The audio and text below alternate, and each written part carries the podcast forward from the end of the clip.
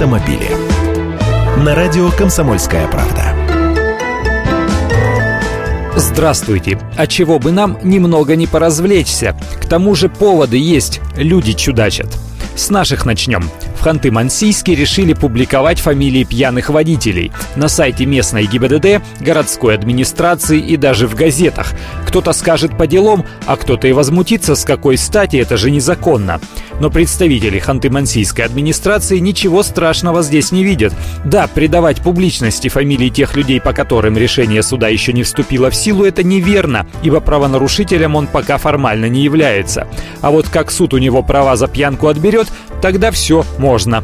В результате в их черный список попало чуть больше ста фамилий. Город небольшой, многие друг друга знают. Вот и посчитали власти, что это будет работать как общественное порицание. То есть подразумевается, что людям должно стать стыдно.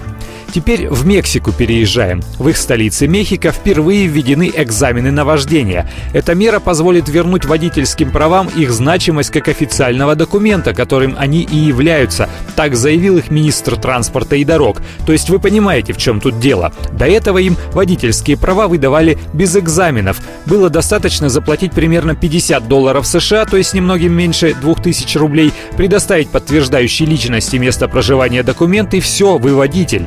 Процедура занимала 15 минут. Экзамены были только для жителей столицы в возрасте от 15 до 17 лет. А теперь всем придется сдавать теорию и вождение.